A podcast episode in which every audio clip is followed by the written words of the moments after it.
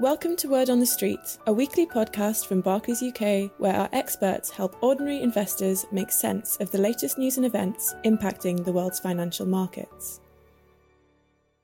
In this episode, we continue our series on investing in innovation and discuss opportunities in the healthcare sector with Nikki Eggers, Head of Investments, Alan Budenberg, Investment Consultant, and Omar Mufti, Product Specialist at BlackRock. To find out about starting your investing journey with Barclays, visit barclays.co.uk forward slash investments. Hello, welcome to this week's Word on the Street. And we're going to discuss innovation as part of our innovation theme. Today, we're going to focus on innovation in healthcare. So, on the call today, we have Alan, who is part of our investment team, and he speaks regularly with clients. So, he's going to share a little bit about what uh, he's talking to clients about in this space and what he's hearing um, from them. And I'm also delighted to be joined by Omar Mufti. He's a product specialist with BlackRock. And you may know BlackRock is one of the world's preeminent asset management companies. Some of their active funds and their passive exchange traded funds feature in our recommended lists and our portfolios. And one of the areas that Omar is responsible for is the healthcare innovation theme. So I'm really pleased to welcome you, Omar. Thanks so much for joining Alan and me. How are you? Very well, thank you. Hi, Nikki. Hi, Alan. Great to great to be here. Great stuff, Alan. How are you doing? Yeah, no, we're well, Nikki. Thank you very much. Good stuff. Hope you hope you're getting some sunshine because where I am, still still no sign of summer. So no, let's, not let's, here either, Nick. Sorry. No, I think I think we've we've given up now. It's autumn. So let's start with the big picture. Um, Omar, perhaps you can just help our listeners understand a, a, bit about what's driving healthcare innovation, and therefore, you know, why is it a theme that we should be interested in?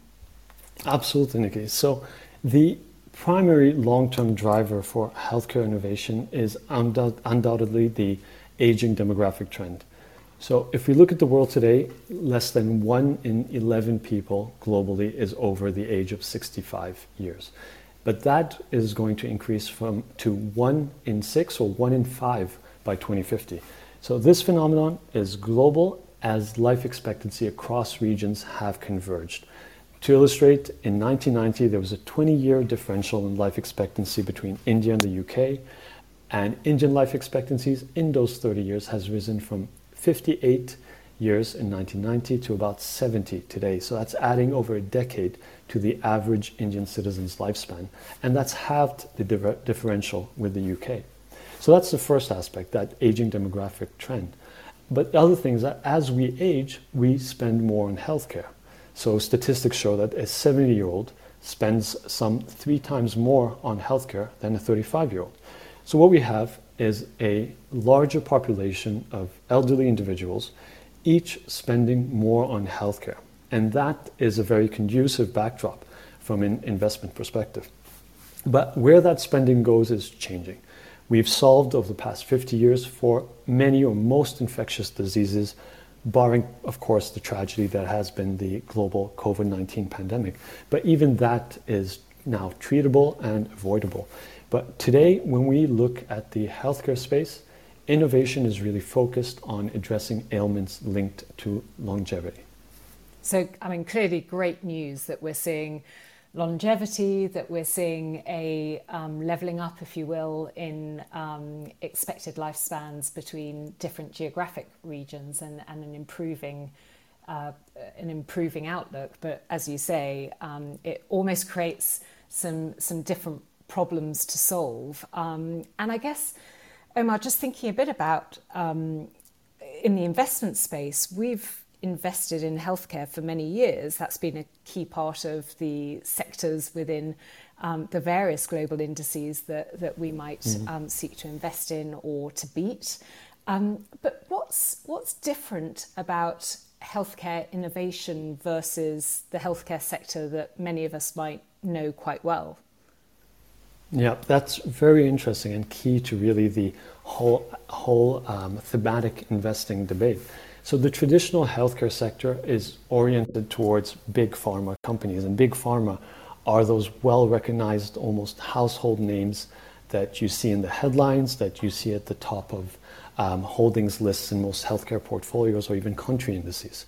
Um, they are big pharma for a reason. They've accumulated over time huge pools of drugs and, and revenues. But with that size comes a, a, problem. It's hard to stay focused on innovation. Um, if you look at these big pharma companies from afar, often they become they start to lean towards process, capital efficiency, distribution, logistics, marketing, and innovation sometimes can take a back seat. Now, that said, Big Pharma still does spend a lot of money on research and development, but even when there is innovation, it sometimes doesn't get reflected in the stock price for investors because Big Pharma always has to replenish these large pools of, of drugs, of revenues that are going off patent year over year. So we, we like to say that um, oftentimes Big Pharma finds itself running or innovating to, to stand still. So when we speak about healthcare innovation, we're orienting ourselves towards companies that are addressing pressing healthcare needs, but in a way that investors can also benefit from that progress that they, that they achieve. Thanks, Omar. That's that's really clear. And and turning to you, Alan. I mean, I know that that we have been thinking about this area, and and obviously you're talking to clients um, on a very frequent basis about it. Where where do we see the opportunities here? Uh, yes, Nick. I think we've all been talking about healthcare over the last uh, 12 18 months. And I think the interesting point is when you start comparing healthcare to other sectors. So let's just take, for example, let's take a, a trip to the doctors and compare that, to, let's say, to a trip to see the bank manager. And how has that changed over the last 30 years? Uh, now, when I started working for Barclays, if you wanted to talk about discussing a loan or financial services, you came into the bank. Uh, but now you can access financial services you know, in many different ways online, on the phone, by visit to the branch, and compare this to a trip to the doctor and really how that's changed. Now, many times when you want to go to, to the hospital or doctor, you still get a letter advising your appointment and you go in person. Now, I think we've all been very cautious about any changes in this sector, which is rightly so. But the, the, interesting point, I think, for us and the innovation point is how the pandemic could change really how we think here. So, if we think about the wider um, changes, Omar, how, how are you at, at BlackRock thinking about the healthcare innovation theme? Yeah.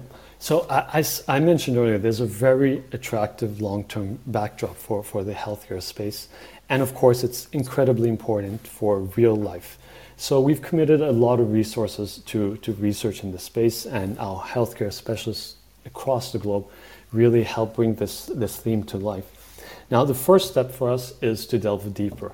You know, what are the segments that are seeing the greatest innovation and, and greatest demand growth? Because the two, demand and innovation, are intimately linked.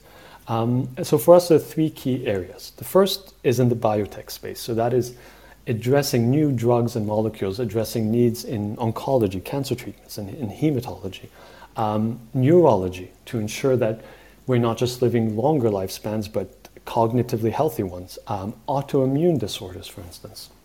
The second is on the medical device side. There's tremendous demand growth fueling innovation there. We're seeing considerable improvements in surgical devices and implants, um, huge growth in robotic assisted surgery, improvements in diagnostics from medical imaging to genetic sequencing and testing that's allowing us to see more clearly into the body and identify root causes at the, you know, at the genetic level. And the third area of focus is on the healthcare system as a whole, really coming back to what Alan was saying.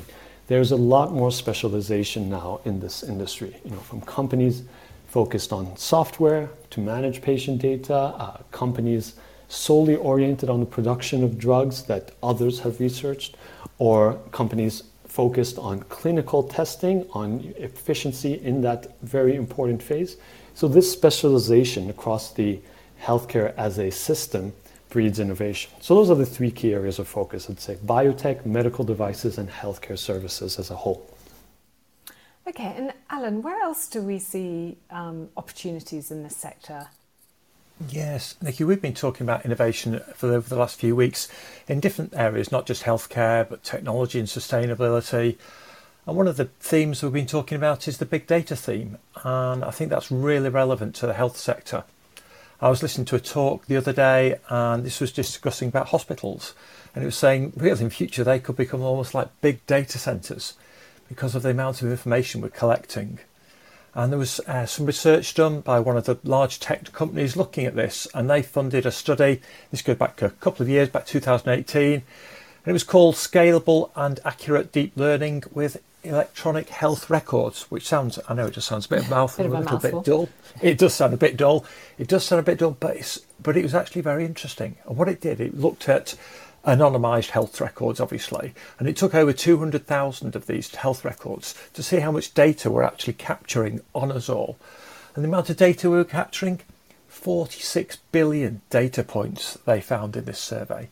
So for each of us, they, found that the hospital was keeping about 250,000 data points on average.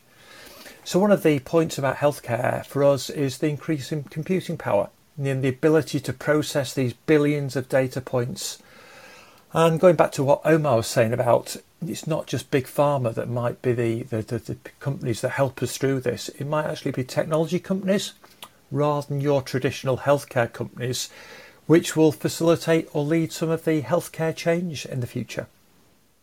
That's a really interesting way of, of looking at it. And I suppose with with the word innovation, um, I guess I guess it's it's it's quite common to, to then think about, well, that's probably led more by smaller companies or newer companies. What, what might that mean for investors? What, what should they be both looking for, but also looking out for?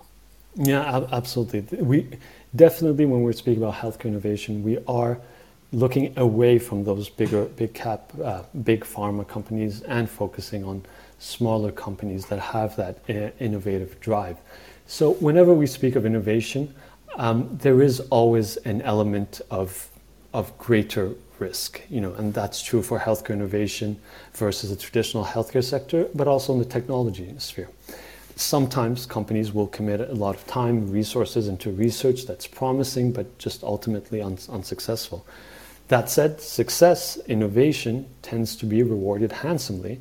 So it's important to design a system that mitigates some of the risks as much as possible. And there's a few ways we go about that. Um, the first is that we tend to look at companies that already generate revenues and revenues specifically in these attractive segments. That's to say, you know, avoiding earlier stage companies that have no revenues or that have never brought a product to market. And here, coming to what Alan was saying about data, there's also been a tremendous advancement in the uh, availability of data to understand not just you know how much revenue company is making, but specifically where that's coming from. Is it from oncology? Is it neurology, genetic sequencing, sales of equipment? So that's one way to do it is to mitigate, um, is to focus on companies that have that experience, that have an, a, a degree of experience in that space. The second way is the most obvious, diversification. That's, you know, that's one of the only free lunches, it's often said. The, if the overall trend is towards innovation in healthcare, and we don't want investment returns to be derailed by a single company having specific issues. We want to capture that broad opportunity set in a diversified way. And lastly, beyond diversification, it's important to get balance. So, one way to do that is, for instance, having in a single portfolio, on the one hand, both those, those more volatile biotech names, which can move sharply in terms of stock price on clinical trial data, but on the other hand, next, next to that, have uh, these medical device and services companies who have more recurring revenues and whose stock prices are thus less, less volatile. So, Omar, you mentioned there it's really important to, if you're going to get exposure, that you get exposure to a diverse range of, of companies doing different things. And I think it would be really interesting if you were able to bring this to life, maybe with some examples. Of course, I must just say, to be clear to our listeners, these are not individual company recommendations in, in any way, um, but, but just to bring um, the kinds of things that some of these companies are doing to life um, with some particular examples would be, would be fantastic. Yeah, absolutely. So, so just to be to be sure that these aren't recommendations, maybe I won't mention the names of the, the companies. Um, but one that comes to mind is a, a US biotech firm that's been developing cancer treatments for multiple decades, but today is a leader in the very interesting field of antibody antibody drug conjugates. So those are known, known as ADCs. So ADC is targeted therapy for cancer that binds a cell-killing agent, a, a cytotoxin, to a highly selective antibody, an antibody that will only be present or expressed on specific tumors or cells. So that allows for the delivery of that cancer killing medicine directly to cancer cells without impacting healthy cells. So previously, you had antibodies that were not sufficiently toxic for the cancerous cells. And on the other hand, you had treatments that were sometimes too toxic or too, too, too good, impacting non cancerous cells. So today, with these ADCs, we're able to bind the two together to get highly effective, highly targeted therapies. Um, and maybe to illustrate a bit more about that, you know, as you can imagine, ADCs did not develop in a vacuum. Other, it's really building upon other healthcare uh, innovations. So, um, for one, genetic sequencing on the diagnostic side has been key. Here I'm thinking of a, a specific US firm that's a leader in this space. So, we used to think of cancers in terms of broad categories uh, based on the location of the tumors. But now with genome sequencing, we have very detailed characterization that help us really appreciate that every cancer is a rare cancer, you know, sometimes needing to be described by combinations of 20 plus genetic mutations. So innovations that this company has made to allow for faster, more precise and sometimes pre-symptomatic diagnosis have been key in the oncology space. Um, a, and a final example, maybe in sticking with this, um, with this new development with these antibody drug conjugates, it's, and really illustrate the interlinkages in innovation. Um, creating these complicated targeted therapies has many technical and manufacturing challenges. And here we can think of a Swiss contract manufacturing organization. So it's a leader in the manufacturing of these drugs. Um, it's pioneered technology and testing in ADC manufacturing that helps to find the right balance in terms of reactive sites, molecular stability, side reactions.